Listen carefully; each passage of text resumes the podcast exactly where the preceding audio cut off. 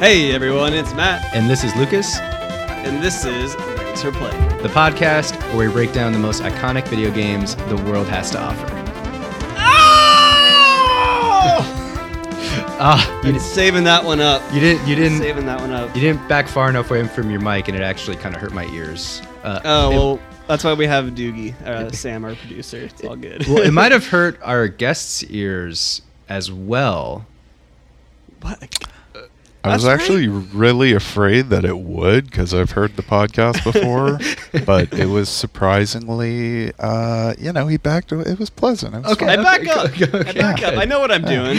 I, I know the damage I can do. We're all wearing nice headphones here. Wait, wait, s- speaking of guests, Matt, would you like to introduce our guest? That's right, everyone. Lucas, thank you for pointing that out.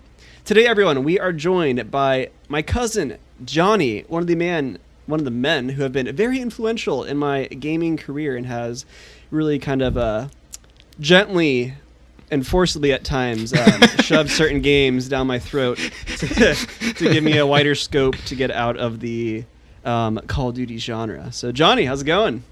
Not bad. Not bad. Thank you guys for having me on. I appreciate that. That's uh, you know, having two people hostage to talk about games for an hour, like that's a dream come true. Yeah, It's that's a good time. Uh, it's a good time. And you've had you've gotten so many shout outs on the uh, podcast prior Oh, to this. and I, I've been glad because I, I when I first saw the censorship one, I immediately texted you. I was like, "You're welcome for the idea." and then I later Wait, he I gave- heard a he shout out, and? I was like, "Okay, okay, that's I, good." I, I think I shot. Did I not shout you out in that? You No, did not. you did. You did. You, you did. acted I like just hadn't gotten idea. there yet. I, I had already gotten. I already yeah, want yeah. to. I already uh, brought that one up at our to rib you on that. Like, Shit, this is good. That one's honestly crazy. For anyone, everyone that anyone that hasn't listened to it yet, I highly recommend going back and checking out our Anything's Possible on censorship. Um, you can listen to the episode and find out the, why this podcast is no longer listed in um, any of these directories. Um, cool. Alrighty. Well, I think we, you know, we got three of us today. I think we're all gonna have a lot of fun stuff to say. To say. So we're gonna get right into it. And that's right, everyone. Today, we are talking about the number one ray tracing prequel, oh, I like that. Okay. Alan Wake.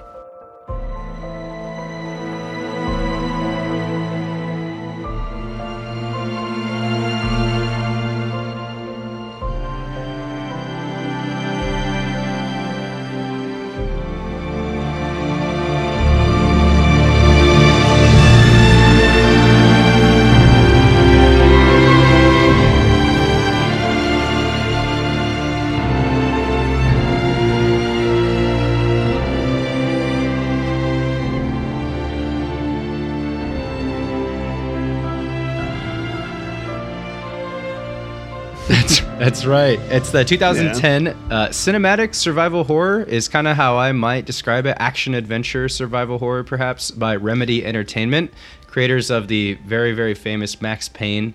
Um, 83% or 83 out of 100 on Metacritic. Highly marketed, highly anticipated in its era.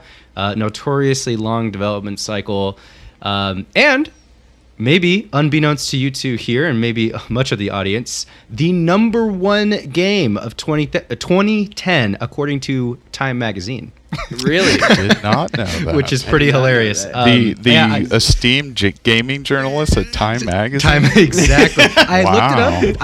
I saw it on the Wikipedia page, and I like really checked the source and dove into Time magazine, and they have like a top ten list of things every year. Top ten movies, top ten books, top ten nonfiction, fiction, and there's a top Trust ten me. games section. Uh, let's take it. I'll Yeah. take it. Yeah. So, Yeah. but hang on. This this is this is exactly this is like a, a Hollywood movie about Hollywood. You know, like the game industry is bound to love it because they're it's all journalists. They all fancy themselves writers. Uh, you know, That's like true. they probably all have Yeah. a script That's they're working that's actually on. re- I didn't think about that. You 'cause know. This, have this script, did yeah. this did beat out Red Dead, Fallout New Vegas, Halo Reach, StarCraft Red Two. Dead came out in 2010. Yeah, Red Dead One. Holy Uh, shit, Mario Galaxy that's Two, crazy. Bioshock Two, and it beat out DJ Hero Two. Shocking. Oh no, not DJ Hero 2. Please say it ain't so. I'm kind of blown away by that, especially the Red Dead. But It's it's a funny it's a Time magazine thing. I think Johnny kind of hit it right on the head right there. Yeah. It's a total Yeah. like writers type of fan to the choir, fan fictiony yeah. game, you know. So it's kind of like Yeah. yeah. it's totally it's all about the magic of creation, you know, through art. It's like Yeah, they that up. it They really did. it's it's like a comfy warm blanket when they're in their cubicles just like, you know, trying to pump out that last 400 word web post, you know. All right, so I want to make sure everyone has a little bit of context of what we're talking about today. Because a little bit older game for us came out in 2010. So, really quickly, going to give a brief synopsis um, as best as I can about what goes on in this wacky game. Um, spoilers will ensue. I'll do my best to yeah, do my best to keep it light, and we'll go from there. So, best-selling crime fiction author Alan Wake travels with his wife Alice to the small mountain town of Bright Falls, Washington for a short vacation per the advice of his wife and agent Barry Wheeler. While on the ferry over, Alan has a nightmare about shadowy figures trying to kill him before a mysterious light arrives to help him show to help him and show him how to fend off the shadows. Upon arriving at their cabin for the trip, Alice is seemingly kidnapped and drowned by being pulled into the lake that their cabin is resting on. Alan passes out while trying to save her and regains consciousness a week later and begins his journey of saving Alice and discovering the secrets surrounding the mysterious, shadowy figures.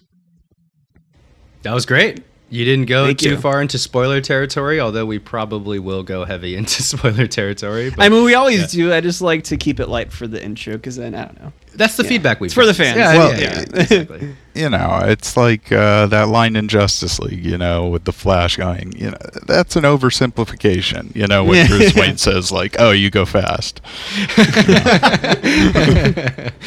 yeah, um, I mean, uh, there's a lot going on with uh, the genre that this game is in, right? There's a lot of references to so many like horror stories, um, a lot of things about the setting that it's in, huge Twin Peaks uh, inspiration. It's obviously a Pacific Northwest game, Pacific Northwest piece of fiction, which uh, I'll get into a little bit later, is sort of its own little subsection of fiction. Um, as I kind of did a little bit more research into it, things taking place in the Pacific Northwest. Um, and Alan Wake kind of follows a lot of the similar tropes. It's a horror story. Uh, there's mystery. It takes place in the forest a lot. It's nighttime. There's ghosts. It's spooky. Um, a lot of regular, typical things having to do with that genre. Yeah, I feel they're like- go ahead, Johnny. go. Oh, they. Uh, Sam Lake references. Sam Lake is the creative director at Remedy. Um, so he uh, is kind of the mind behind uh, all of the games they've released from the beginning. Even like he apparently he started out on their very first game, which was just this piece of trash little PC racer. Death he wrote Rally. the menus. Yeah. Death Rally. he wrote the menus. So like at least he like he was the writer on that project, you know. So he he's like one of those guys who just references everything that he likes. Like Hideo Kojima just throws in whatever he uh, you know, whatever he thinks is cool, you know. It's like uh, Guillermo del Toro, yeah, he's a cool guy. Let's throw him in, you know, Yeah. in a little bit part, you know. It's just like whatever he's into at the time. And th- this game feels a lot like that too, um, where he's throwing in a lot of references to everything: Stephen King, Twin Peaks, The Shining. um, The Shining. The Shining, was yeah. definitely the most blatant one. Like when Yeah. the axe comes. Through. I think they call it out in the game too. Actually. Yeah. Oh, yeah, they he names Stephen do. King by name. Alan Wake Yeah. does in, in some voiceover, and there's like the the the hedge maze part. I think uh, I think we'll end up inserting a little bit of that soundbite because I think that soundbite's hilarious. Where I don't know if you guys remember, but you're escaping from the hospital, and like Barry's like, "The gate's locked, Al. You gotta run through the hedge maze." it's like, oh, okay. so on the nose there, but I'm, I'm pretty sure he gets called like discount Stephen King at one point or something like that. oh too, really? just- oh, that's great. Yeah. But no, uh, he there are so many refer- and then Hitchcock gets a nod with you know all the crows flying around. Yep. Um, but yeah, to keep going on Stephen King, uh, Carrie with all the levitating objects that get thrown at you. Totally. Yeah. Uh, uh, then what's what's the movie with the car? Christine. Christine. Christine with all the cars. with yeah. the the tractors that come after you. I mean, they're leaning hard into Stephen King. And one of the funniest things, and I don't know if this is intentional, and I really hope it is because it makes me laugh every time.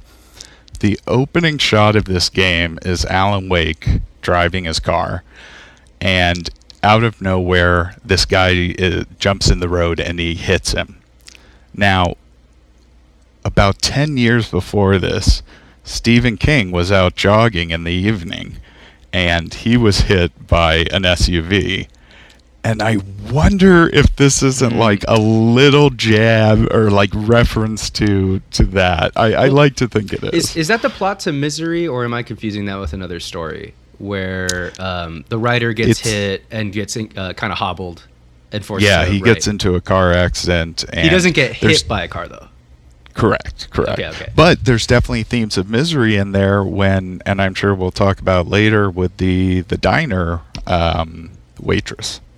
You know when Oh. uh, when you get uh, when you go to her trailer park and uh, she she has a little surprise for you and and whatever. What does she give you? Does she give you booze? I don't she remember. gives you uh, sli- She, she like, crushes drugs you. She drugs I mean, you, she yeah. drugs She's- you, yeah, but like I forget if it's like crushed up in like wholesome orange juice or like bourbon. It's in It's like coffee. just coffee. It's just Yeah, coffee. Yeah. yeah, Oh yeah. Of course, sleeping- it's coffee. It has to be Yeah. coffee. sleeping pills in the coffee. Yeah.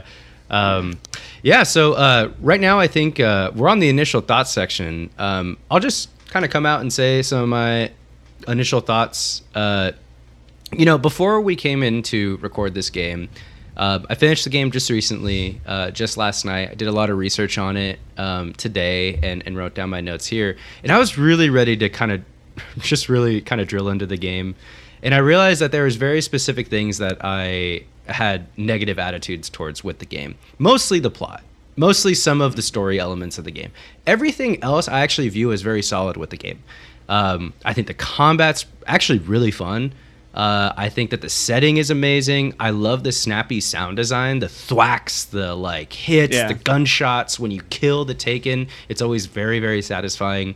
The bullet time is really fun in the combat. I think the light mechanics are good and genuinely scary. Um, I think there's a weird resource. Um, there's an excess amount of resources in this game as compared to most like scary horror games, Dude, which I think I'll didn't do it as many uh, favors. What's up? I played it on easy too. I don't know if that affected it. I played. Let me context. I had three days to beat this game. I was like really just powering through it because I was leaving for a trip. But um, I was like, this isn't survival. This is just It's like, unlimited. You have horror. yeah, you have unlimited ammo. Really, I, mean, I Yeah. did read online, Except too, for a that- few key parts where you know you'll find yourself there. There and it's almost as if you know they're intentional about withholding ammo at that point. They you are, lose yeah. your gun constantly. you lose your gun five game. times. and your flash flashlight. It's Yeah. so I annoying. I know it is. It is a little annoying, and I, I, I'm honestly not really quite sure what the what the point of that is. Like, I don't know. I- It- they could just as All I can think of is just to to kind of make those sections a little, uh, you know, more resource managey. yeah, resource, yeah, and just to like raise the tension i think a bit too because i mean when you're picking up you know 20 revolver rounds every time you enter a new section it's like all right i'm chilling You gotta dump it. I guess you gotta ton dump of it Flare somehow. yeah Yeah. i mean it's Yeah. It'd be it'd be too easy Well- otherwise Well, the game is kind of cut up into six different episodes. Uh, for those of you that haven't played the game, uh, the game is Alan Wake is cut up into six distinct episodes. Each one has a beginning, uh, a cliffhanger at the end, usually an ending, and then like an ending kind of credit scene in a way, or like the title Alan Wake pops up and like music plays, and you skip it. It's I- very much like the end of a television episode. exactly, Um, exactly. And uh, the beginning of the next episode has a handy little, you know, last time on Alan Wake. I- it's I- great. Right. I, I yeah, found yeah. that to be like okay I, I get it because it's like really supposed to lean into that televisionist like episodic thing but like I, it was weird when i beat a chapter and it was and then immediately the chapter got Instantaneous. recapped it was just like oh my god! I god mean, it was great. I if i you, have like, to came find back it. to it after a day or something. that right? was Or, cool like two days. yeah, but like i mean if you if you were playing a long session or you kind of wanted to keep going it was kind of silly because it was like oh i need to go to the lake to find alice and then boom end of episode next episode so i have to go to the lake and find alice it was just it was just like a little a little silly was like- Alice is missing. yeah, yeah exactly and just recap everything that i just saw Well, like so the interesting thing is, and it's amazing how well it works, anyways. Just thrown in there, Alan Wake uh, was. Uh, so they after uh, Rockstar published uh, Max Payne one and two, or Take Two, they might have been when they merged eventually. So doesn't matter. Um, they uh, broke off ties with Remedy after Max Payne, and and took the Max Payne IP with them. So Oh. suddenly they couldn't use Max Payne anymore. Um, so Alan Wake comes out, um, and they have a deal with Microsoft, and the and the intention was originally to release this episodically. So you would uh, download it through Xbox Live. You would get each episode every however month or two months. Uh, eventually, towards the end, they pulled the plug on that idea and were like, just just put it all in one game. We'll release a few DLC. That's it. That makes so they so wanted much to do sense. it like The Walking Dead or something, right? Yeah, That's that so kind of that interesting to me. model before that model was really seen as viable, I guess. I wonder when they decided to make the switch for that from doing like it episodically releasing it that way because I mean originally this was a um supposed to be an open world game, right? Something like Mhm. a, akin to like a survival horror Grand Theft Auto type of thing. Which is so interesting if they were originally planning to reach it episodically because that would make such like a I don't know even know how to that would just be awkward in an open world setting, right? I, I can't Well, imagine that working that well. yeah. I think this speaks to how many freaking inter- iterations this game has gone through. Because I have to imagine that open world concept had to be sort of influenced by their relationship with Rockstar when that was Right. happening. You know, then when they shift over to Microsoft, that could have been when they changed the model and moved to this episodic thing, and so like it just shows how how bounced around this project was, you know, Yeah. for so long well, let's, um, let's which also speaks to the writer's frustration, which I think comes out just a little bit in this in this game. Oh yeah, just a little bit of writer's frustration in the Yeah. game, quite literally. But uh, let's not let's also not forget, you know, 2010, everything was an open world game back then. The Simpsons That's was a. The Simpsons was an open world game. Uh, Ratchet, and. Ratchet and Clank was an open world game. Grand Theft Auto was an open world game. Literally everything. Red Dead Redemption 2 came out the same year as uh, as this game. Uh, everything was an open world game back then. So Can you imagine like adding, you know, store mechanics to this game and like, you know, hunting Oh, and getting weird. pelts to like upgrade your? Sh- oh, it'd be terrible. yeah, it wouldn't work. This kind of different storytelling needs to be tight. Yeah. you know? Yeah, It wouldn't be the It'd same Be such game. an interesting like day night cycle too, because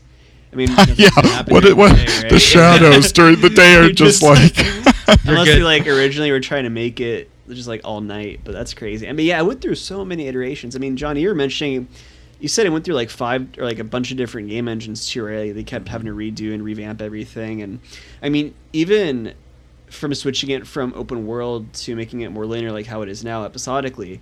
That only happened like very late in the cycle before it was released in a two month period. Like they crunched it, so that's just like it- it's kind of crazy this game like exists in, in a way because like just so many iterations like I'm, I'm not i'm surprised they didn't just say like all right scrap it let's maybe try something else if we can't figure this out but they didn't they went for it But what do you guys think? Would this have worked? Do you think as an episodic game? I think so. I think you kind of.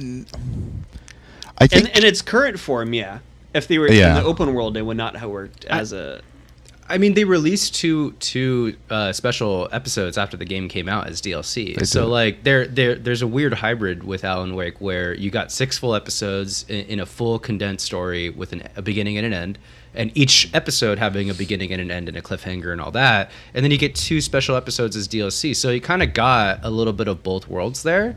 Um, although it would have really been cool to play this game slowly over time and really experience it like like a TV show. That would have been Yeah. super cool. And that's where I think it would be fun, like a day-night cycle, like you were talking about, Matt. Like you could, you could really pay, play up the Twin Peaks aspect of it, you know, and and wander around amongst the locals in the day and get to know all the weirdos, you know. that would have been dope.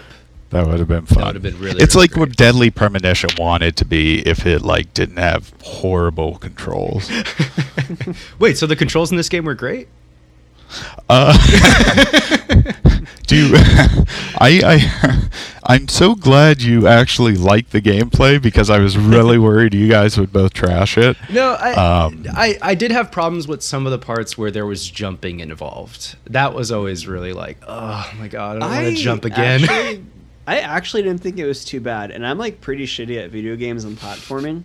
So like, I wa- I was like cruising the whole way through, and I know I played it on easy, but that doesn't change how the jumping works. The, That's the true. jumping the That's jumping true. is still pretty. it's not well. probability based. The, yeah, uh, right. Yeah. The uh, driving is uh, not that great either. Um, No. Yeah, it's like I, I, No, I, I- pretty, pretty much universally panned for the driving. Uh, I you remember as a, a kid because I, I played this when it came out, and I'll be honest, it, it didn't have as it didn't have a huge effect on me. I was really a Remedy fan from the Max Payne series.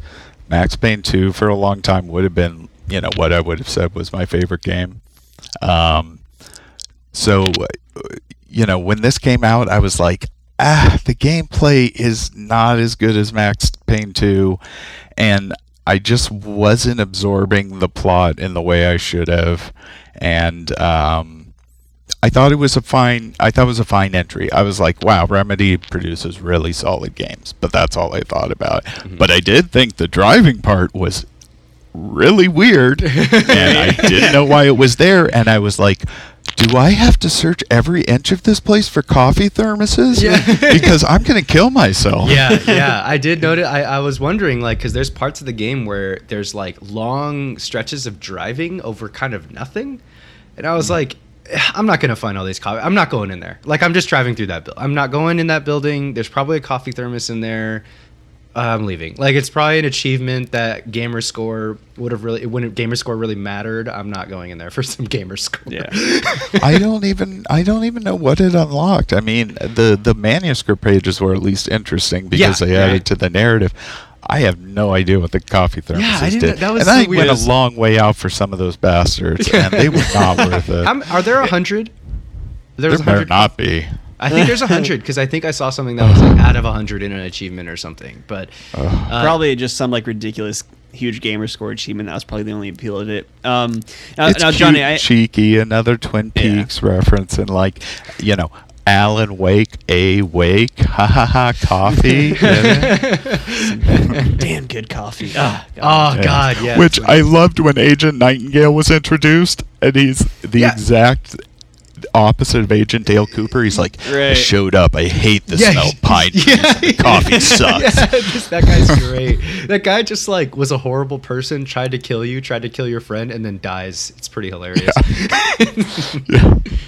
And I love his um, his running joke of calling you different author names because it's Right, clearly yeah. whatever author comes to his mind. Yeah, it's like yeah. one Well- minute it's like, "Hey Dan Brown, Yeah, why don't yeah. you uh, go write us a story, Stephen King? Yeah. Uh, what do you think, you James Joyce or something? Yeah, yeah. Hey, okay, Raymond, Chandler. Yeah, I'll kill you, Raymond Chandler. Yeah, it's just what are you doing?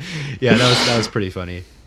Now, now Um, Johnny, I, I am curious because you, you played this game when it first came out in 2010, and you replayed it obviously recently for the podcast, and and you're you're a writer by by trade now, and I, I'm wondering, I am. did playing this game now does it hit you any differently because of that?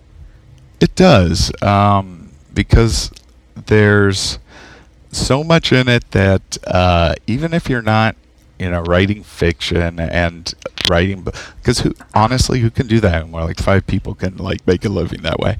But I was a journalist for a magazine, and I was under deadlines, and I did have editors who uh, would edit for no fuck reason uh, just to put their little stamp on it, just to be like, yeah, I, I did something to it.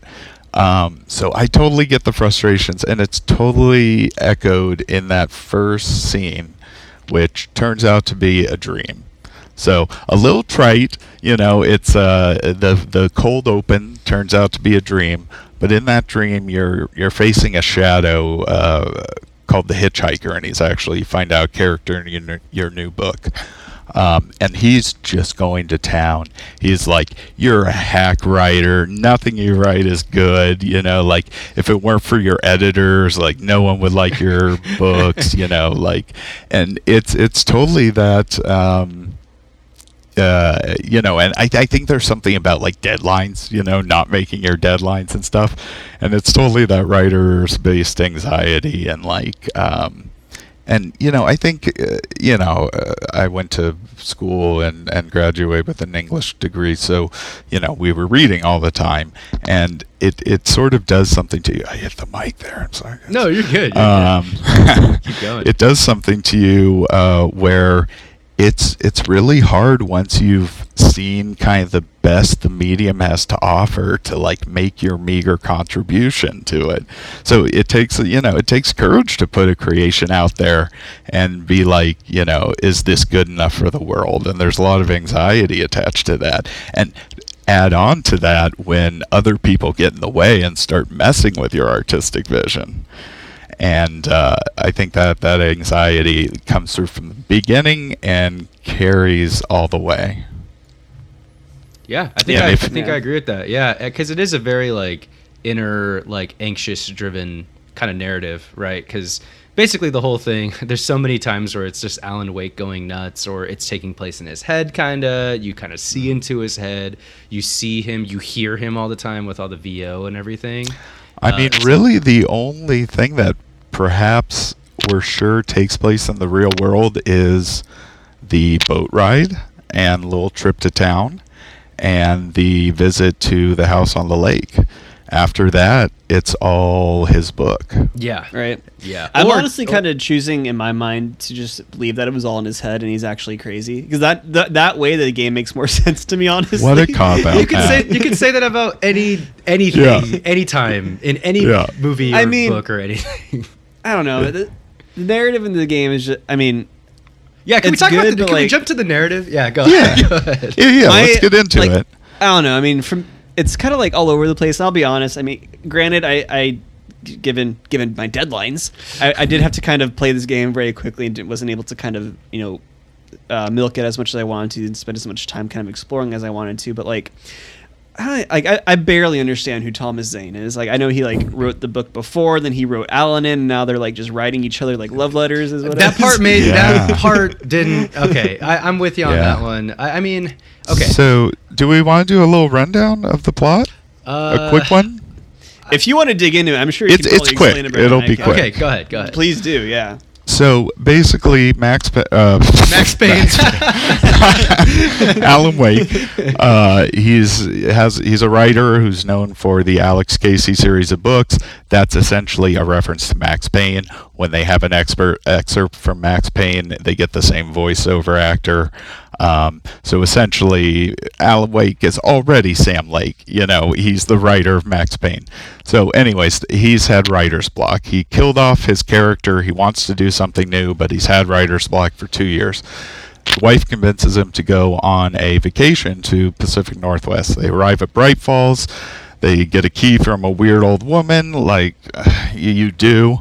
Uh, they go to the cabin they've rented, um, which is this. Like you get to the cabin, and I'm like, was was the camp where all the kids were killed and you know ghosts are haunting? Was that already booked? Yeah. Because this place is like creepy as hell. There's like ravens and a creepy old bridge. Anyways, they get into a fight. Alice falls into the river. Alan jumps in after her, and from that moment moment on, the game starts kind of proper. But from that moment on, Alan is actually trapped in the darkness in the lake, um, and everything you're playing is uh, a book that he's writing, and the book starts turning into a horror story because of the influence of what's called the dark presence, which is living in the lake. right. Um, and this same thing happened to a poet in the 60s or 70s named Thomas Zane. And he, uh, his wife died. She drowned in the lake, and he wanted to bring her back. So he used the power of this lake, which can turn art into reality, to bring her back. But that brought the darkness back with her. So, you know, he gets defeated, he's sucked into the lake, he becomes this beacon, beacon of light. So Alan Wake writes this whole adventure, and at some point, uh, Thomas Zane contacts him in the dark place, and he gets a little bit of consciousness back. You know, the the the presence's uh, mind influence over his mind lifts for a little bit, and he's able to write himself into the story. Right. So now he's in the story. Now he can change things. But everything has to be diegetic to what's going on. So there needs to be things can't just be he can't just write like and then the dark presence came and I got a bazooka and shot like things have to be naturalistic. But he can Right. write apparently that he gets a flare gun and unlimited flares. Yeah. Yes. Yeah. Right, yes. okay. Which are essentially the rocket launcher of the game. Okay, Yes.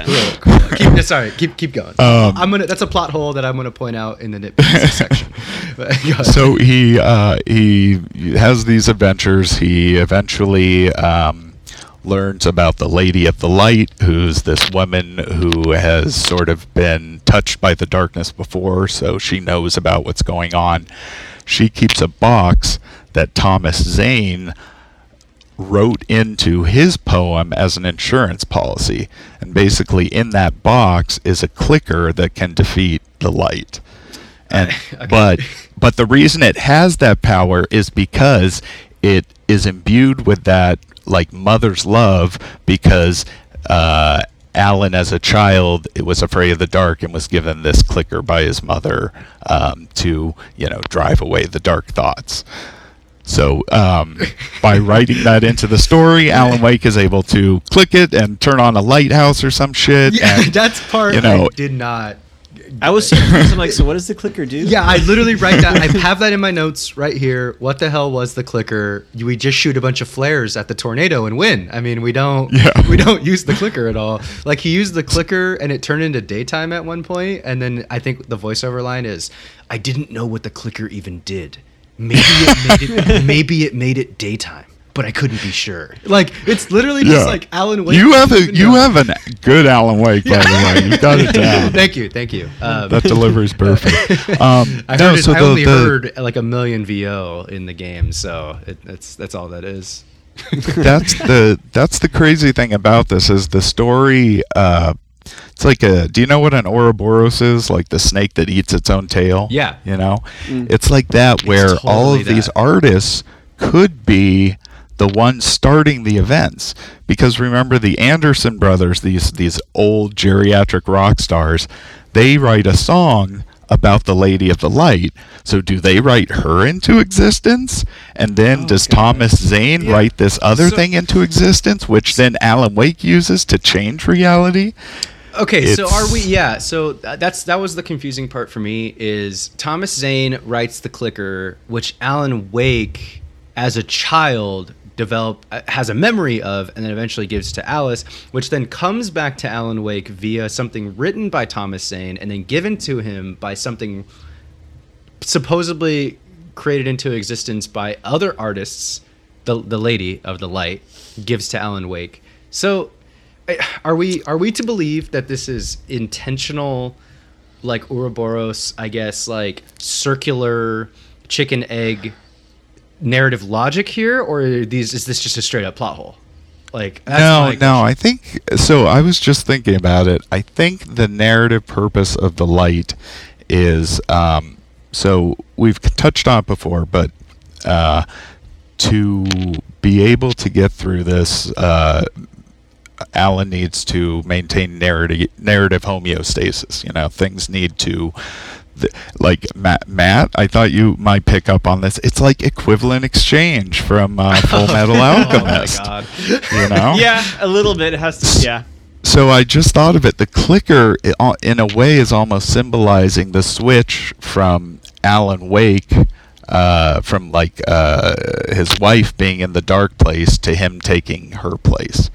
So now he he has basically sacrificed himself. He's going to stay in the dark place, and in return, she's able to um, to come out and live her life Okay. after all the trauma she's endured. but but I'm episode sure- two, but episode the the two bonus episodes, Alan Wake is back though. Yes. So Oh, he's still stuck in the dark place. Oh, he's he been is. stuck there ever since he jumped in that goddamn lake. Okay. Like even in, in Control, uh, Remedy's latest game, he's Take- still stuck there. Oh, he is? They make reference to him. They've been like he's been there like a decade. Oh. You know, trying to Oh. write a way out, but he uh, hasn't found a way yet. I'm excited because I did buy Control, and I, I am excited to play it for that reason. 'cause I knew, and I think we can kind of get in this into a bit a little later on. Because I I know it's like all connected in the Remedy verse. Um, but that was like one of my problems with the game is like I, I didn't read too much into the DLC, but I, f- I felt like it gave it a firmer ending. But when I beat the game, I was just like, huh? I was a little bit like that too. like that. That's it, huh? Um, yeah, but, well, know, especially guess when it's just- like it, it's a it's a weird ending. You know, finally. Deerfest is happening. Yeah, it's been teased the whole game. I've been excited about it. Fuck Moose Fest. Yeah, Deerfest is where it's at. That was great. It happens uh, at the end of the game. People are dancing and stuff, so it's this really jovial ending. And then you see uh, the waitress who's seemingly still Yeah. possessed. She's like the new lady of the light who's been affected by the dark presence and Right, is yeah. like now taking her fucked up. place. Yeah. Yeah, but I mean, okay. So I wrote I wrote something for a plot hole here out of a, a few plot holes that I thought. Uh, let me know if you guys if we can solve for this one. So Go. the a taken is a townsperson that's been possessed. Right? Um, I- I mean, yes, yeah. but they're not a real person because they're They got just, written into the story. they were they're just a part of Alan Wake's writing. okay, okay, Uh, that So solves wait, that. are the re- Because I killed the two real- hundred townspeople and everyone's alive still. but they are totally like based on the townspeople. I love it because they're they're the NPC's uh, speech is so great. They they drop these one-liners They're that just either reveal like an it, it's totally so. A lot of this game is about how uh, the unconscious works. You know, like um, Alan Wake is essentially trapped in his unconscious. Um, so a lot of these shadow people are just kind of repeating these things that are clearly like deeply ingrained in them. Like the lumberjack is like widowmakers kill 1,000 lumberjacks Yeah, every year. yeah, you know, yeah, it's like as if it's on a safety poster. You know, Yeah, yeah. um, uh, what the the hotel owner is like, check out before noon or They something. just Yeah, they just that. yell some blue collar stuff. It's pretty. Yeah. It's pretty two, great. Two of my favorites. I think one was from like one of the farmers. He just randomly screams, "65 million cows and pigs in the world." Yeah, yeah. What was I was like, huh? and I think there was like a fisherman you fight at one point, and he's like, "Omega three fatty acids are good for your heart." I'm like, "What is this?" Yeah, I no, definitely, no. I definitely died at a point uh, where where I kept getting that line dropped over and over. So I was like, I thought it was hilarious. These um those little lines, like honestly, so many of the one-liners just in general in the game, whether it's from Alan or uh, Barry or whomever, the sheriff, like in any other context in like any other game, I'd feel like it'd be cheesy and wouldn't work. But for some reason, I found it so endearing in this game. I thought when I first heard Barry on the phone, I thought, oh my god, I'm gonna hate this character. He's gonna plague me through this game.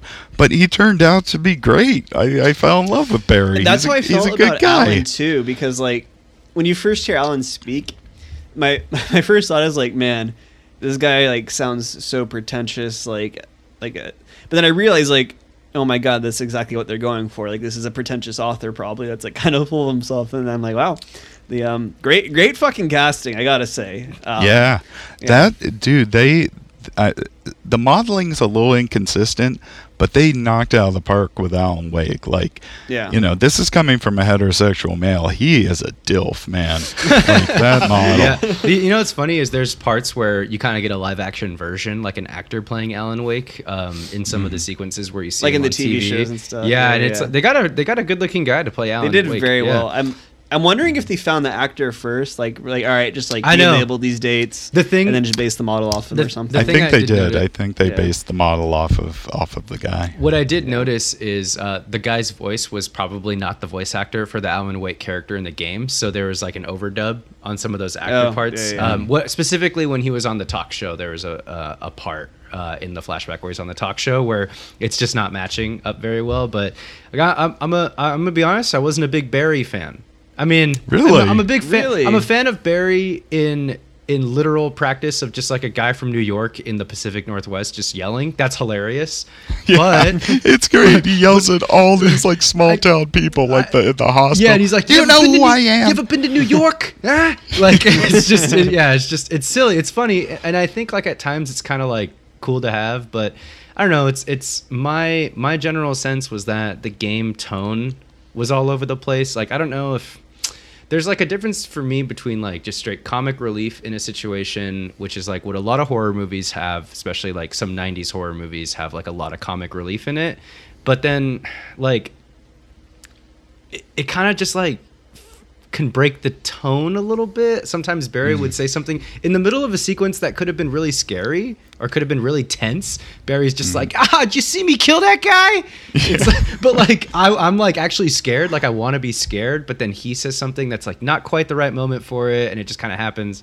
That was a little bit of my Yeah. critique. Not Barry per se. Luckily, Barry doesn't accompany you the whole time. yeah, yeah. It- it's yeah. not Barry per se. It's just the moments where he might try and have some comic relief where I feel like it, it wasn't necessarily warranted.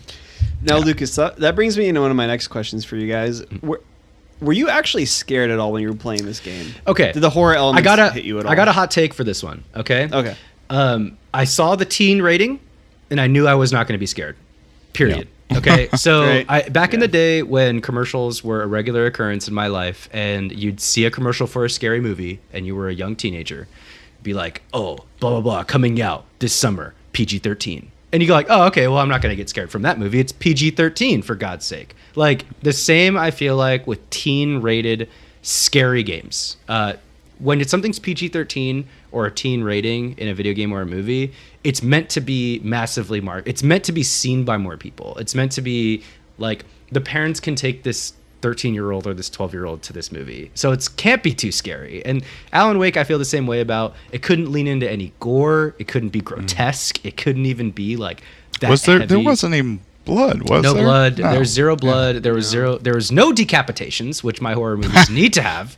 Um, like when you play like a Resident Evil and you die, it's like, oh my god, I just got ripped in half. I never want to see that ever again. Like it's it's a genuine like gut feeling primal when it comes to some horror games when you play them and this game just didn't have it because it couldn't uh, i'm not saying that like maybe the, i don't know if the choice was made early on for them to go like the teen direction with it or like the teen rating um, but I, I definitely think that it could have been scarier um, if it was set to a higher rating i mean that's that a good be- point. Like even even if just there was maybe some sort of animation that happened when you got killed by one of the Taken, because for the most part, they don't have that big of a variety of um, Yeah. variety in their weapons. Yeah. So it wouldn't have been hard to like craft up three or four just like animations to use when you die. Because when you're playing a game like Resident Evil or a game like Dead Space, part of the reason that you're, you're trying so hard to stay alive and you're trying to get through the game is because like yeah, there's these horrifying animations. horrible death animations Like, and then yeah. versus Alan Wake, it's like some hick, you know, hits you with a sickle, Yeah. and then you fall over. yeah the death Yeah, animation the scariest f- part about that is just the sickle as a weapon. You know, Right. like Yeah, yeah, exactly. shadow people aren't really scary. Yeah, you can shine a light at them. Yeah. Um, so yeah, I, I, I was never scared. I I don't think it's a scary game, but I was startled plenty. Like Mhm. they yeah, some jump scares in there. those take and use like raptor tactics. You know, Yeah, like I'll see do. like three of them ahead of me, and I'll be like, you know, measuring it out and stuff, and someone comes up from behind, and I'm just, you know, clever girl, you know. yeah, yeah, that was that was scary. And when when they did like pincer maneuvers and stuff, and Yeah. like you had to constantly start turning around and like you had to shine a light on this guy, then you had to go shine a light on that guy, so that he was like kind of uh, you know delayed for a quick second, kill that other guy, kill this guy, throw a flare. Like when there was a lot of enemies on screen and you were in a very specific position, I feel like the combat got actually very fun and very involved. It was stressful. It and was, it, like, and it was scary. Yeah, and it was it was scary, you know, because like they'd get close and your heart rate would jump, and I was like, okay, now it feels like a little bit of a scary game because my heart is racing, you know. And so- I do love too that they add that in so early on, like the Raptor tactics, where like one, you know, they have three in front of you, they want to come up behind you randomly because every time when you were playing the rest of those four or five episodes, every time you're checking your back, like you're six, every Yeah. five seconds when you're walking through the forest, because like you know that that can happen. That's that's the precedent that's Yeah. set. Um, and yeah, it's it just, got me a lot though. me too. You're Like. I Yeah, didn't learn. Yeah. okay. I got I got a hot one for you guys. You know it was not scary and not fun? Hmm. The flying objects. Oh yeah, Those They were a annoying. pain I, I didn't think they The- were cool or fun or a great game design sense or anything. I think they were And just the weird fun. thing is, like, a, a huge, you would get hit by like a tractor, and it's like a sliver of your life is taken away. And I'm like, what? What is the? Sometimes what are a- the rules of this world? Sometimes like a barrel would do more damage than a, a freaking tractor. And like Yeah. you didn't really have the ability to dodge that stuff. Unlike you'd have the ability to dodge like sickles and chainsaws and axes being thrown at you. So those are kind of fun to play against because there was counterplay. But like Mm. objects, I kind of wrote this down in my notes, is if you saw an object floating in the air, okay, so uh, sometimes it wasn't clear what was the possessed object and what wasn't because Right. that was It's just a little bit of like shadowy just a little shimmer shadow. around Yeah, so it's it. just like yeah. so you couldn't tell. So you'd shine your light on the object, and you'd have to immediately decide if you're able to shine your light on it long enough before it flies at you, or if you should just start running now, or like take cover Yeah. somewhere. And I, the times I died the most were the sequences where that were just pure object sequences. The bridge, Dude, um, the final the dam. bridge sequence, I died like five times. Yeah, the bridge sequence was Yeah. like so lame to me, where you like you have to go one on one against that tractor. So- you literally just shine a light on a track. That's like the boss fight. Is this this tractor that you shine your flashlight on? And I'm like, oh my god, this isn't even cool. This isn't even fun. and then the well, the crows are the same thing, you know. Yeah. Like you Oh, see a crows so crow, and it's like it's gonna hit you before you can shine a light on it long Yeah. enough. Yeah. So it, you just kind of have to take the hit, and that's it's annoying. And if you were I near guess a you can drop a flare, but yeah, yeah. If you were near a cliff, it's just like, all right, well, I'm just gonna jump off the cliff and I just try to try this again because the object Yeah. would hit you. Sometimes two objects would hit you and you just fall off the cliff. That happened to me several times. Yeah, there'd be some moments too where like, like particularly in the final bridge crossing um, to get to like head towards the lake. I don't know why I had so much trouble with it, but I got hit by the objects really early on. I was like, well. This this run's fucked. Just jump off. Be like, all right, let's try this again. Because you know you're gonna get just fucked up either way. I, you know, Bright Cove's highest suicide spot is that right? it's that bridge. You- yeah. side side note, you know what's I've I discovered is really funny about when you play like games from a couple generations ago is that loading screens are so fast and non mm. like consequential that when you die you're just immediately back to where you were like 2 seconds ago. It's almost comical. Like it's it's like how loading screen tips in Skyrim shouldn't exist anymore because if you play Skyrim, there's no loading screens. So like, Yeah.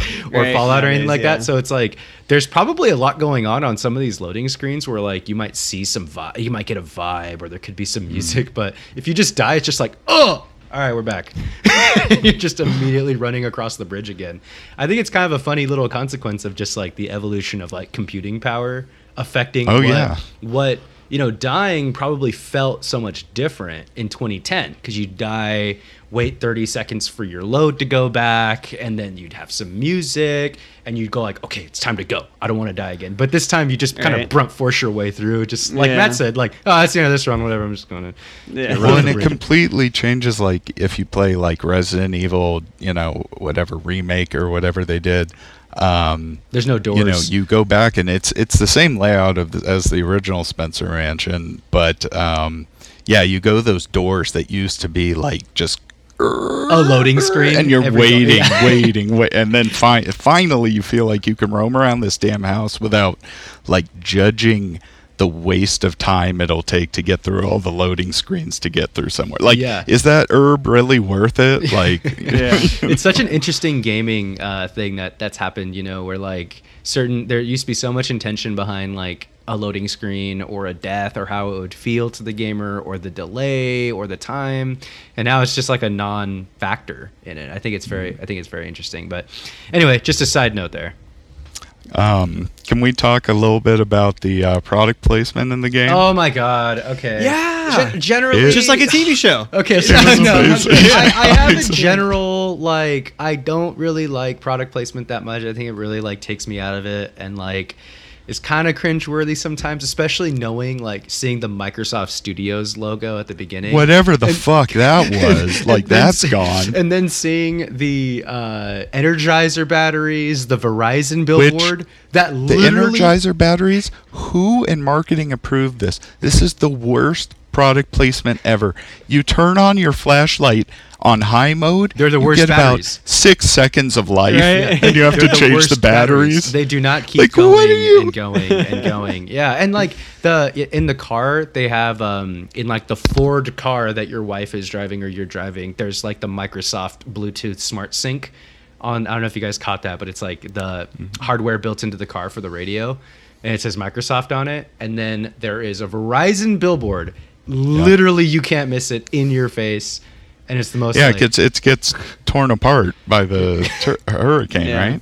Yeah. God, yeah, I tornado. um, they were all over the place, and that that kind of kind of transitions us nicely into like just art. I mean, what do you guys think of the art style? I I was impressed actually. Like I was impressed game by the came out in technical. 2010. The technical. Yeah. yeah, the technical for a game that came it. out in 2010. I and even honestly, I even thought like for the most part the models and everything looked really good. Like I was extremely impressed that this game came out in 2010. Like for comparison, Lucas, like I think of Spec Ops: The Line, right? We played that in 2012, I think, or uh, not we didn't play it, but it came out in 2012 um, or 2011, and like this game looks infinitely better. You think so? Than Spec Ops, I think it does. Honestly, uh, maybe I'm just giving it too much credit, but I, I thought it was really, I think it was really I, good. I think that It looks a some of the lot better than I remember. Like look, seeing it in high res, um, and I don't think they remastered. I think they're just the high res uh, textures. yeah, I did play it Um, on my PC. It looks good. Yeah, and like I don't think it's remastered or anything. And maybe I went into it with low expectations, but I was impressed. And I was mean, still like that Bright Falls, that entrance on the boat is still like that scene is just breathtaking. I love taking Right? that in Yeah. each Yeah. time I play. I, I, I do think it's pretty impressive for the time, but I mean, uh, for, as far as the artistic visual choices, it's like, I mean, it's Pacific Northwest stuff, so it's like pretty bland and monochromatic Yeah. for most of the time. So I guess that's not really like uh, creative decisions that are very like variable. But um, I think from a technical standpoint, like the lighting effects are better than a lot of games even today. Um, I don't know if we count that as art style. Um, I, I suppose- factored it in there. yeah, That's I, really I, when that's talk that's about where I placed it. I think that the lighting effects uh, were. I mean, were there with the whole game. I mean, like it was Yeah. like a central mechanic to the fighting.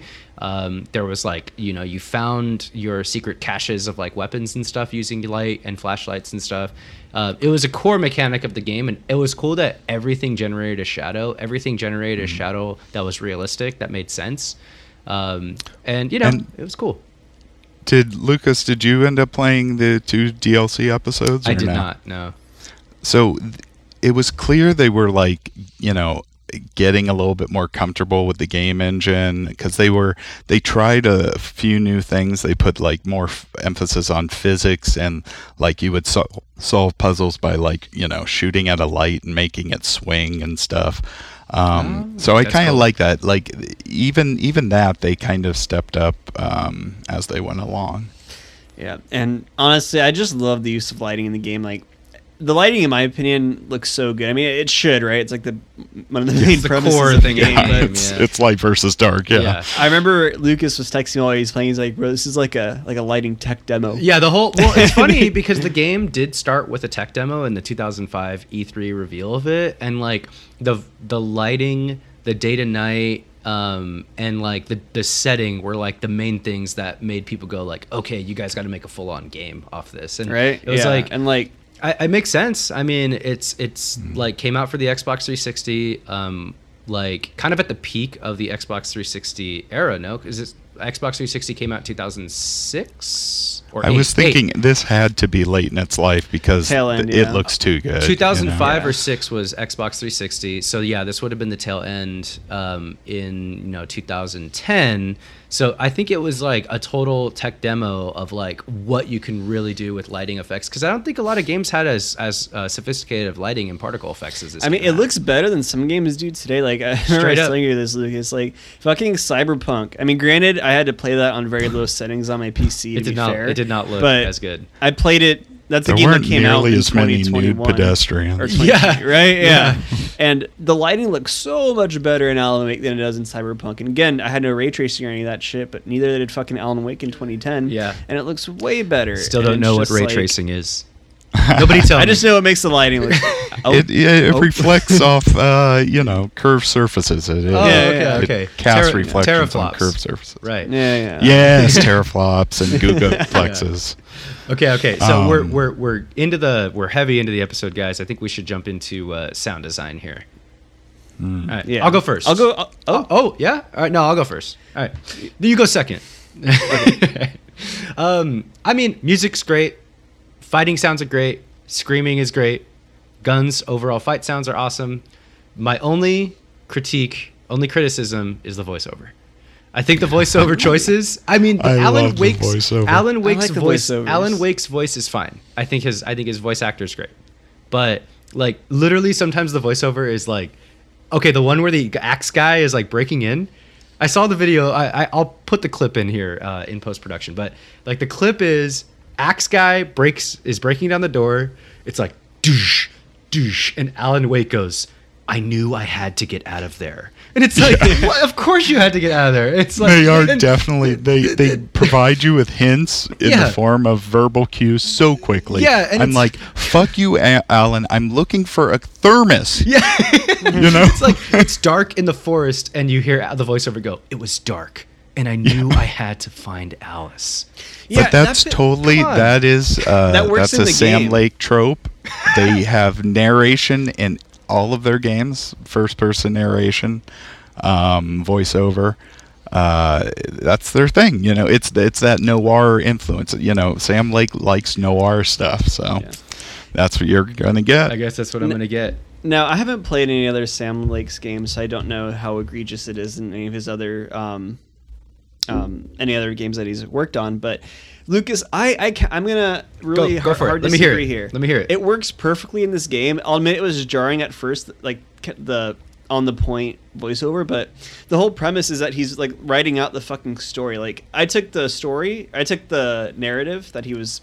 The voiceover, I took that as him like actively writing it out. He's a hacky writer, remember? Yeah.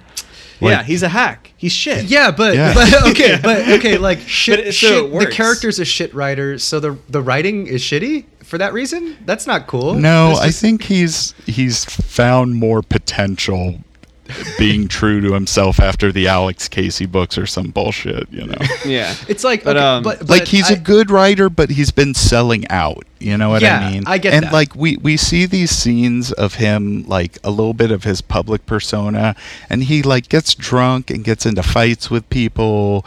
You know, he's flippant and arrogant. You know, on like interviews, so the whole world thinks he's an asshole. Yeah, and a lot of people don't like it. Well, somebody makes a comment like, "Yeah, I've read your writing before. A little heavy on the metaphor, but it's Yeah. good. It's good." Yeah.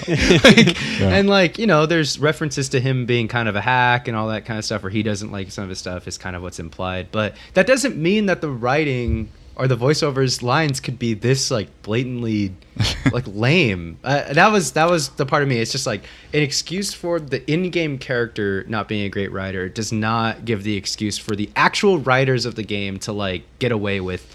I But knew it's his I writing. had to get out of there. It's this is No, I re- this game. Have you have you guys ever talked about uh, the concept of like ludonarrative harmony and ludonarrative dissonance? Is that like game game narrative? Uh, exactly like Okay, how yes. well the game narrative blends with the gameplay. So he you know i think this game is a perfect example of it. Like the guns are guns you would have access to in the pacific northwest. Right. the dodge he looks like he's flailing around like an idiot. Like it's exactly how an untrained author would try to dodge an axe you know?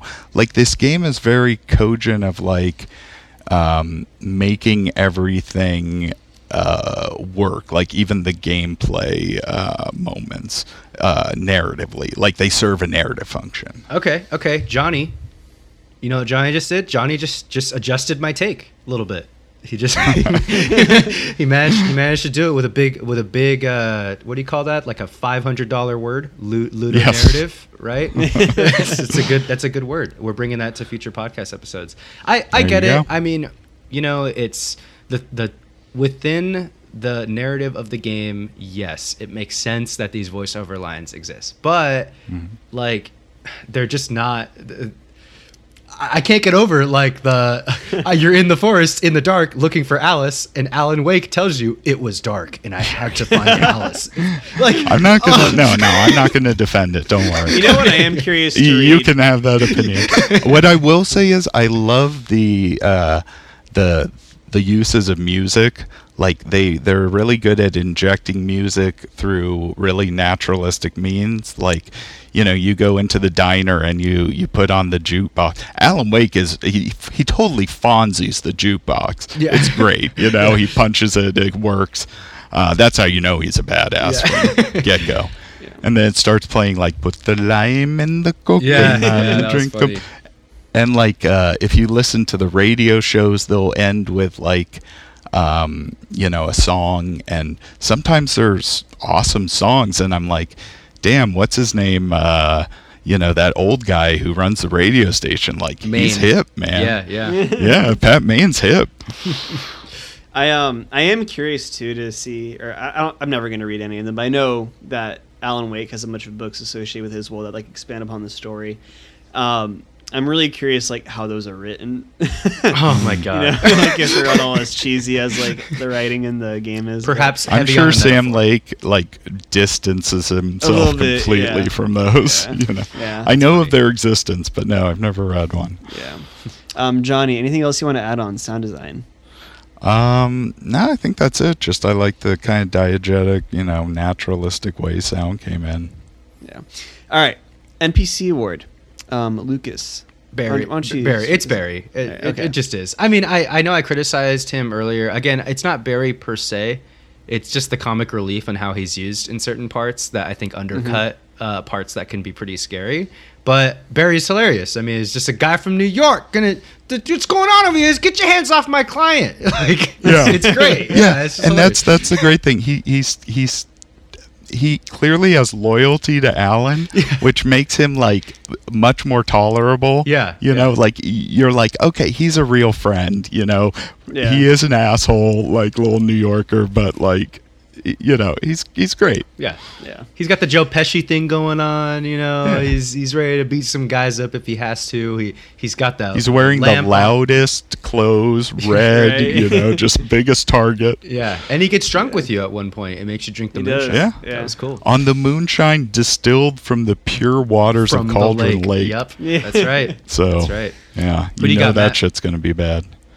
So I, I had Barry too, basically for all the same reasons you do. Um, but strong, I, I have to give a strong shout out to the strong second place of I don't even remember their names, but the the old rocker guys, the, Mm. Oh, the brothers. and Odin. Yeah, the brothers, yeah, oh, Thor and Odin, yeah, yeah, yeah. Um, they're just so fucking crazy. I love it. Like I don't know how much of this is meant to be interpreted as real or not, but they literally just like clock a fucking like nurse in the in the the mental home. They're just like all over the place, and um, uh, well, we'll get into this later, but them specifically also tie into my favorite moment in the game. Yeah, but Nice. Johnny, Um, my favorite NPC is the Alan Wake cutout that uh, joins the That's good. party for about half the game. yeah. He Dude, uh, he, God. he represents your sort of Jungian persona. You know, he's how the world views Alan Wake.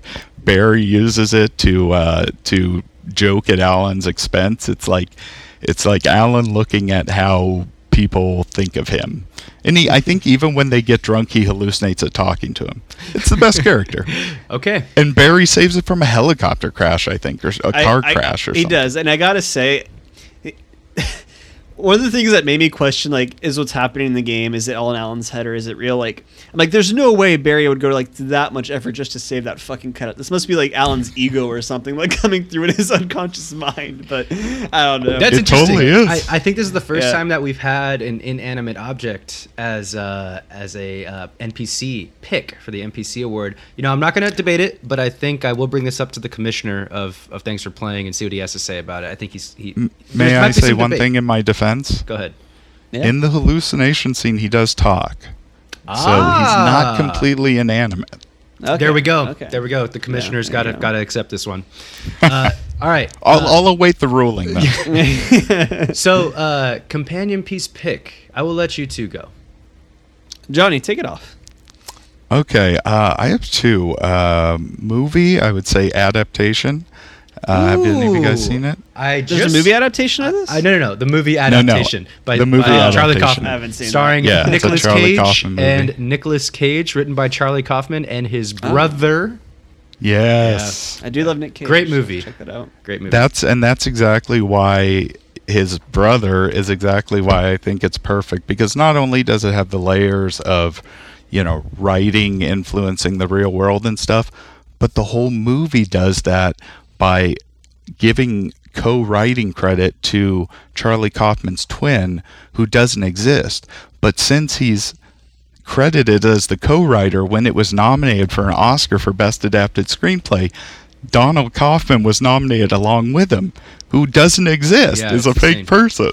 So thought- that shows you it's it's great. It's like you know, uh, art conjures reality. yeah, that was a that that's a great movie. I just recently watched that one. Matt, I recommended it to you as the Did you? movie equivalent of The Beginner's Guide, um, which is a great game that we played. Which I, I it's it's not not only it's not necessarily breaking the fourth wall. It it doesn't have a regard for a fourth wall whatsoever. Yeah, it's kind of exactly. is, is kind of what uh, the adaptation is. Uh, it's also Nicolas Cage basically at a peak. Uh, Mm-hmm. for sure, it's really, really, really solid. That's funny that it's an adapted screenplay, though. Technically, uh, by the Oscar. Yeah, it's ruling. adapted from the Orchid, the Orchid Thief. Thief. Yeah, the but it's, like, so Which, beyond how brave of that writer to allow them to To do that? shift the story to make her like a drug fiend, like you know, who's like, you know, uh, She was having like- sex with this weirdo. She was like, "Oh, Meryl Streep's gonna play me. All right, do whatever you want." yeah, yeah, it's fine then.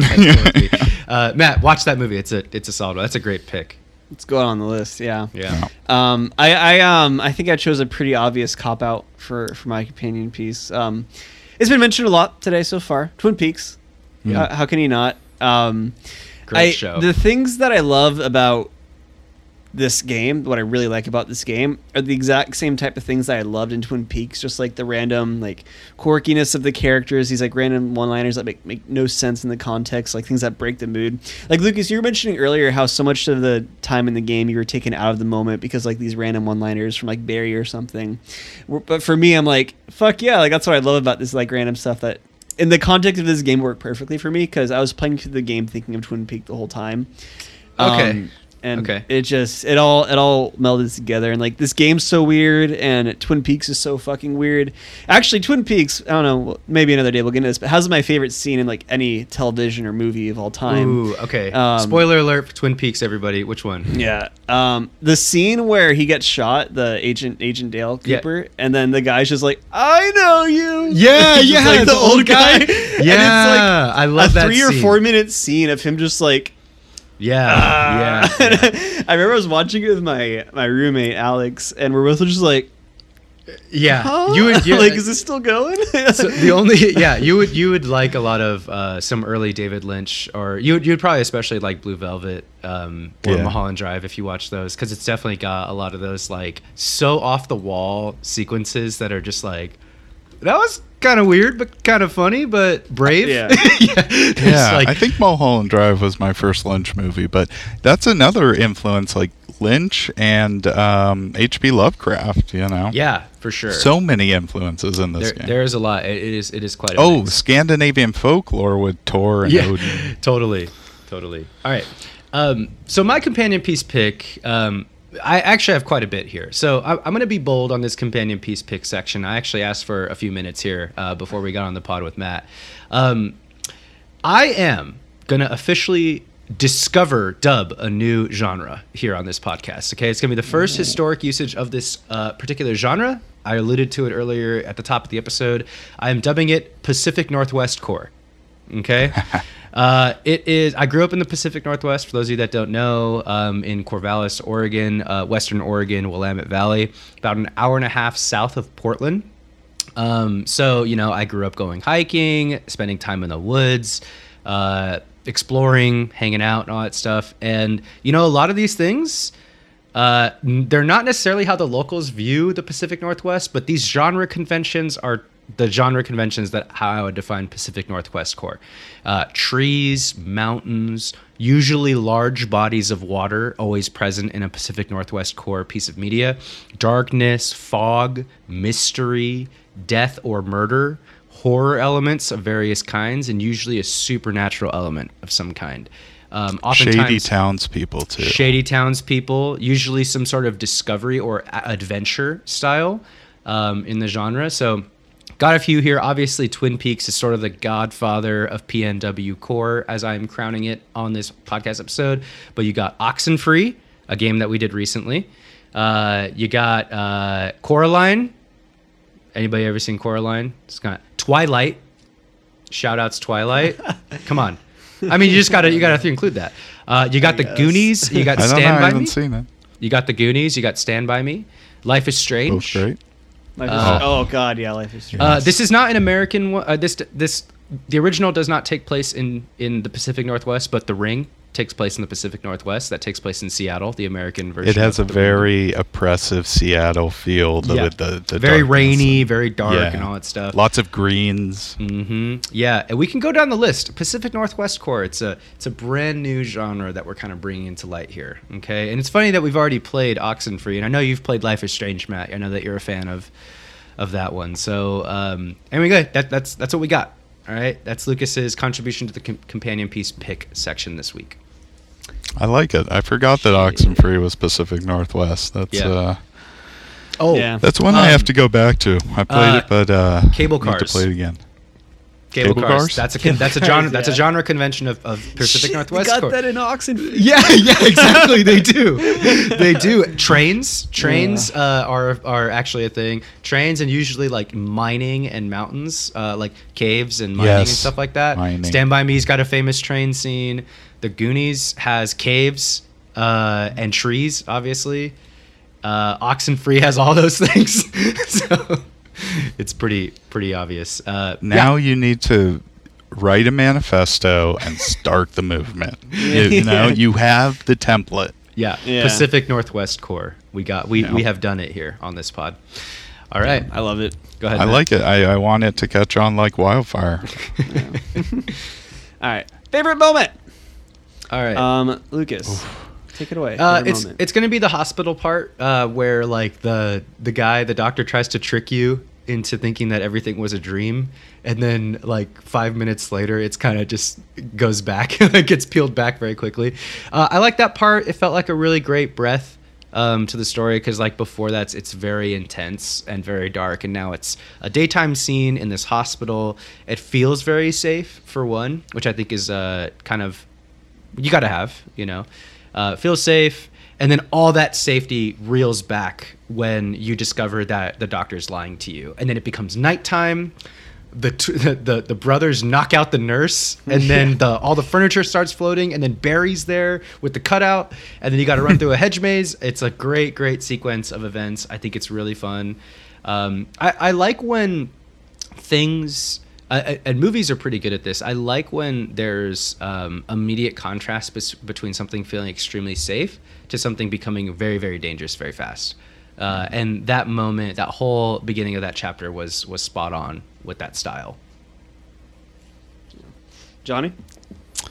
Man, uh, favorite moment is tough. Um, I mean, I uh, it's not going to be my favorite moment. I love the the entrance to Bright Falls. That's wonderful. Um, the rock performance is an easy choice. I feel like that's a little, but that's like the most hype moment for sure. Uh, that's also a remedy uh, convention is having some song by Poets of the Fall play at some point uh, during the the game. Um, but I, I have to say I, I I do really like the uh, the break that's provided. You know what? I'm not going to steal your thunder. I am going to say the trailer park scene. I love going through that trailer park. I think it shows what Remedy is a master of that keeps this game looking fresh even now is how all these little objects are scattered everywhere that feel very like naturally placed like someone you know was having a barbecue and there are you know chairs in places that make sense and it's very um, it just makes since the places don't look like you know shootout arenas like you know something in like gears of war or something where you're like this isn't a real place this is just you know Yeah. cover and um, they they do a really good job of creating natural places. I thought the trailer park felt very natural, and then waking up to her little um, her little Alan Wake uh, uh, shrine. That was a, a nice Right. creepy moment. Yeah. Yeah, I was kind of, and that that wasn't the the dark whatever influencing her. That's just her. That's just Yeah. she's well, it was because. Barbara Barbara Jagger, uh, who is the the presence's physical form, was there influencing her. But But she prior that, was like, already bedroom was, obsessed. like, insane, Yeah. She was already obsessed Yeah. with Alan Wake. She didn't. Let's just say.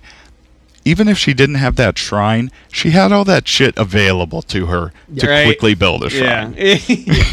it was just um, Either just way, under the- yeah. It was just under the bed. She she was waiting to get possessed. Um, That's also the scene uh, Agent Nightingale gets introduced at the end of that. So Oh, yeah, he shows Um, up and tries to shoot you. yeah. I remember that. So I'm gonna take the easy one. I fucking loved the concert battle. Mhm. Um, It's a great one.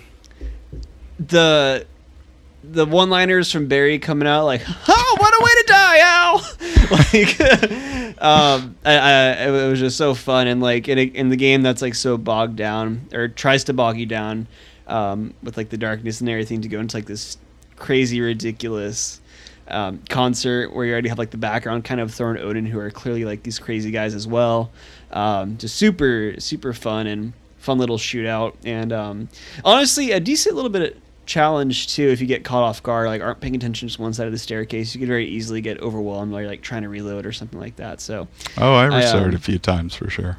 yeah i uh got a i enjoyed that quite a bit. And then um i also just loved every fucking little one liner that came out of the, the taken's mouths are just so random i i can't get over the omega 3 one i was like huh Like, i mean i take the vitamins every night but huh like, yeah yeah all right they real want quick to be informative. Now it's an educational game. Yeah, yeah, exactly. I felt like as the game went on too, they kept like uh, at least I remember the m- more as the game went on, like they kept getting a little more poignant. Like I feel like earlier on they were just kind of more like nonsense, and then it got very specific, like the cows and like the fatty Yeah, acids and shit yeah. like that. I was Mhm. like, wait, huh? But yeah. All right, real quick, we're running a little late on this one. Nitpicks. I'll go real quick here.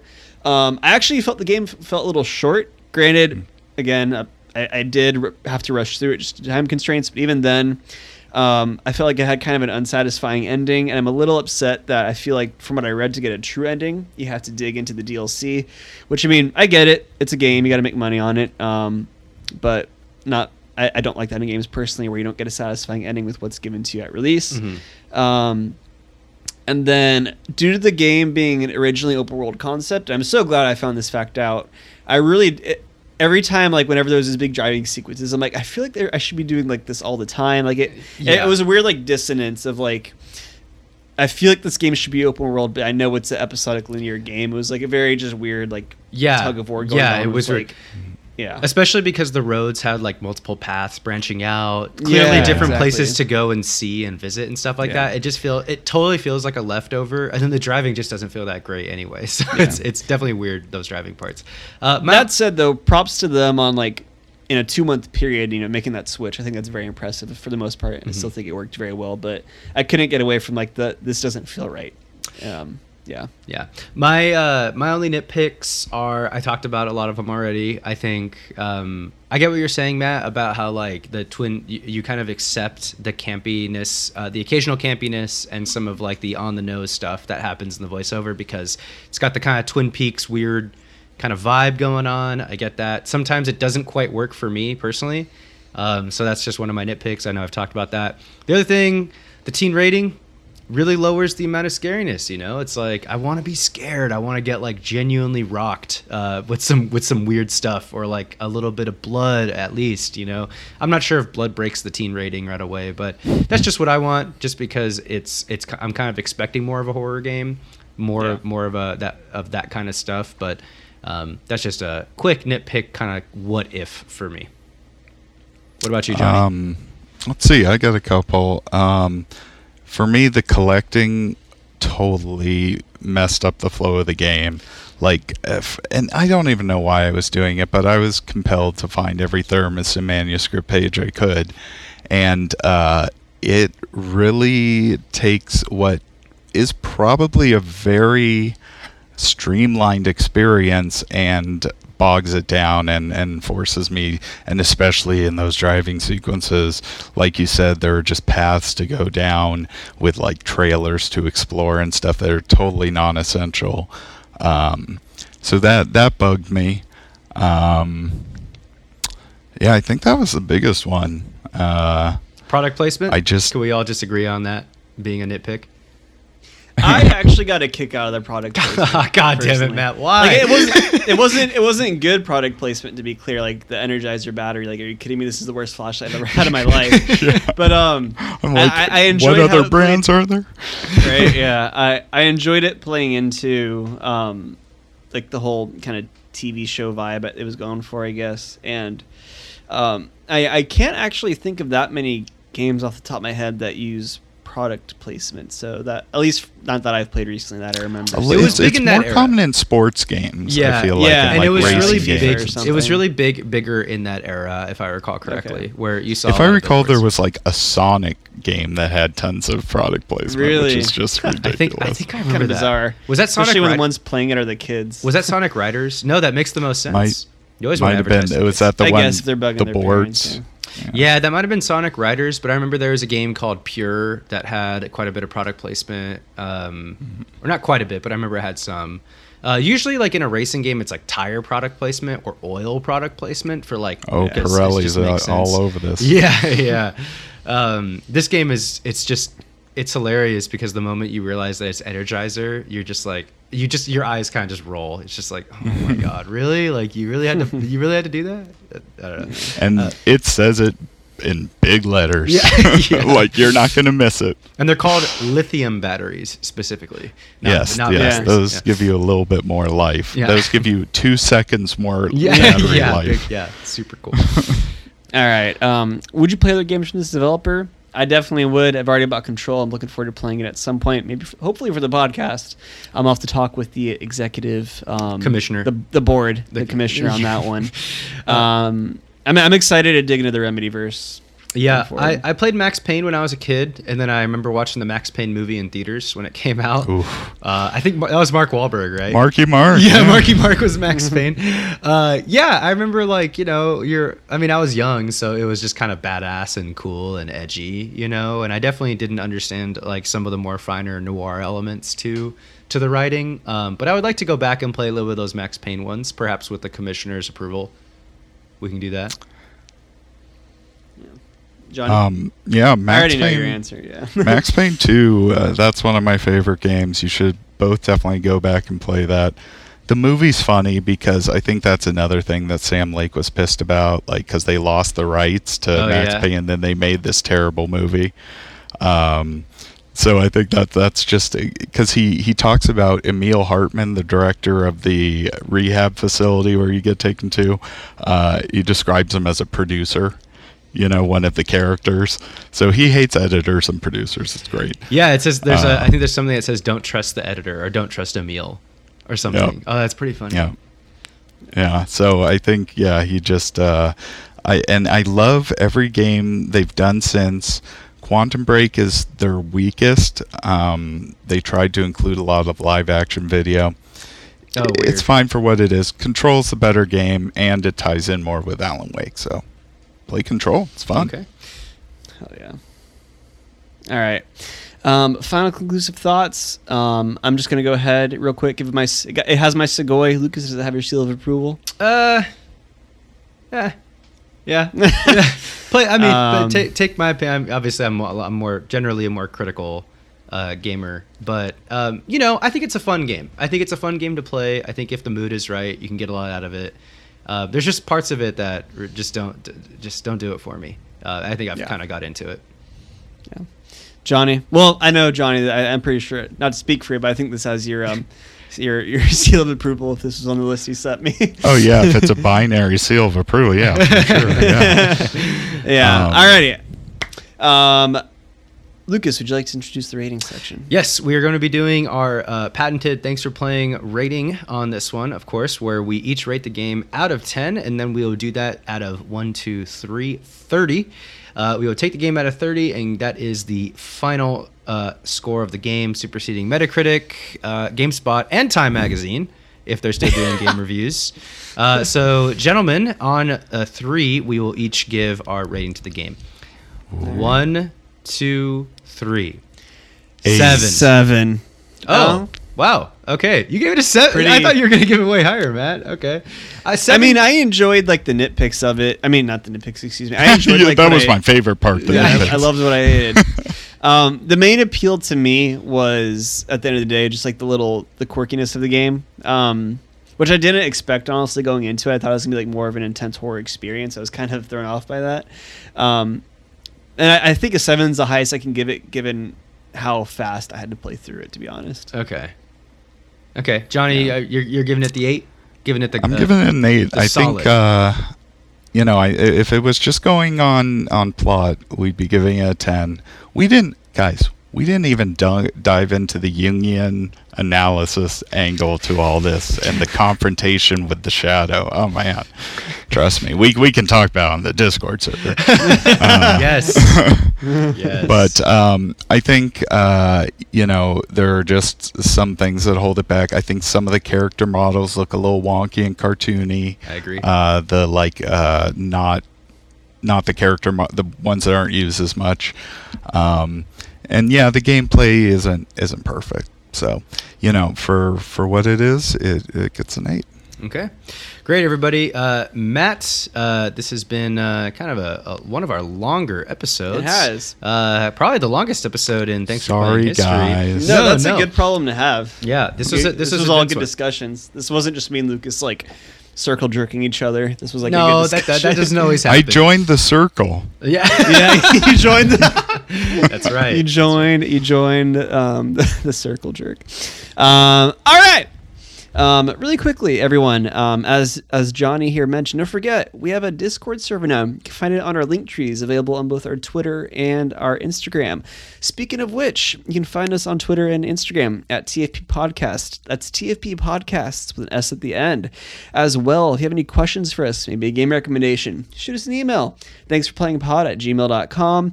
And as always, please go ahead and leave a follow, subscribe, rate, review on wherever you listen to your podcast. Helps the podcast grow organically. And hey, if you maybe if you leave a comment, um, maybe I'll read it out loud, and maybe you should say what cocktails you think Lucas and I enjoy. I don't know. Could be fun. Um, and you can find me on Twitter at TFP Podcasts. Wait, no, that's not right. you can find me on Twitter at uh, Good Idea Matthew. Lucas, where can we find you? Uh, you could find me on Instagram and Twitch at Good Idea Lucas. Uh, you can find me on Twitter, but I'm not really active on there, so don't don't don't bother. Uh, DMs are open though, if you want to uh, talk. Ladies. if you or or anybody really, if you just want to talk to Anyone, me, yeah. my friend, Talk to- uh, have video game discussions, debate me on uh, my ratings that I've had on previous games. I always invite it. I would love that. I'm still waiting to get like a hate hate mail for my Super Metroid opinion. Aren't you? aren't you- I mean, you're getting hate comments, so hey, I have gotten hate comments for that one. Yeah, it's crazy. pretty great. Um, Johnny, anything you'd like to plug or? Uh, yeah, myspace.com forward slash. no, uh, I don't really have much social media, so uh, I'll try to slide into the Discord. And if anyone wants to talk about uh, how I disagree with Lucas and Matt about, you know, some things like Spec Ops and Super Metroid and Dear Esther among chief among them, uh, I'll, I'll, I'll have fun and talk with you guys. There we go. Love it. All right, everyone. This has been. Thanks for playing. Catch you next time. Skip it up.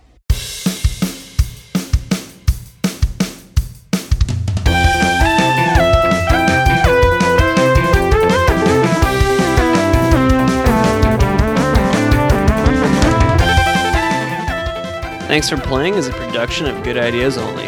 Your hosts are Lucas Luna and Matt Rockaby. Our music was done by the impeccable Sammy Luna, and our logo design was done by the talented Isaac Palestino. Special thanks to the Roll Call Bunch and Red Circle.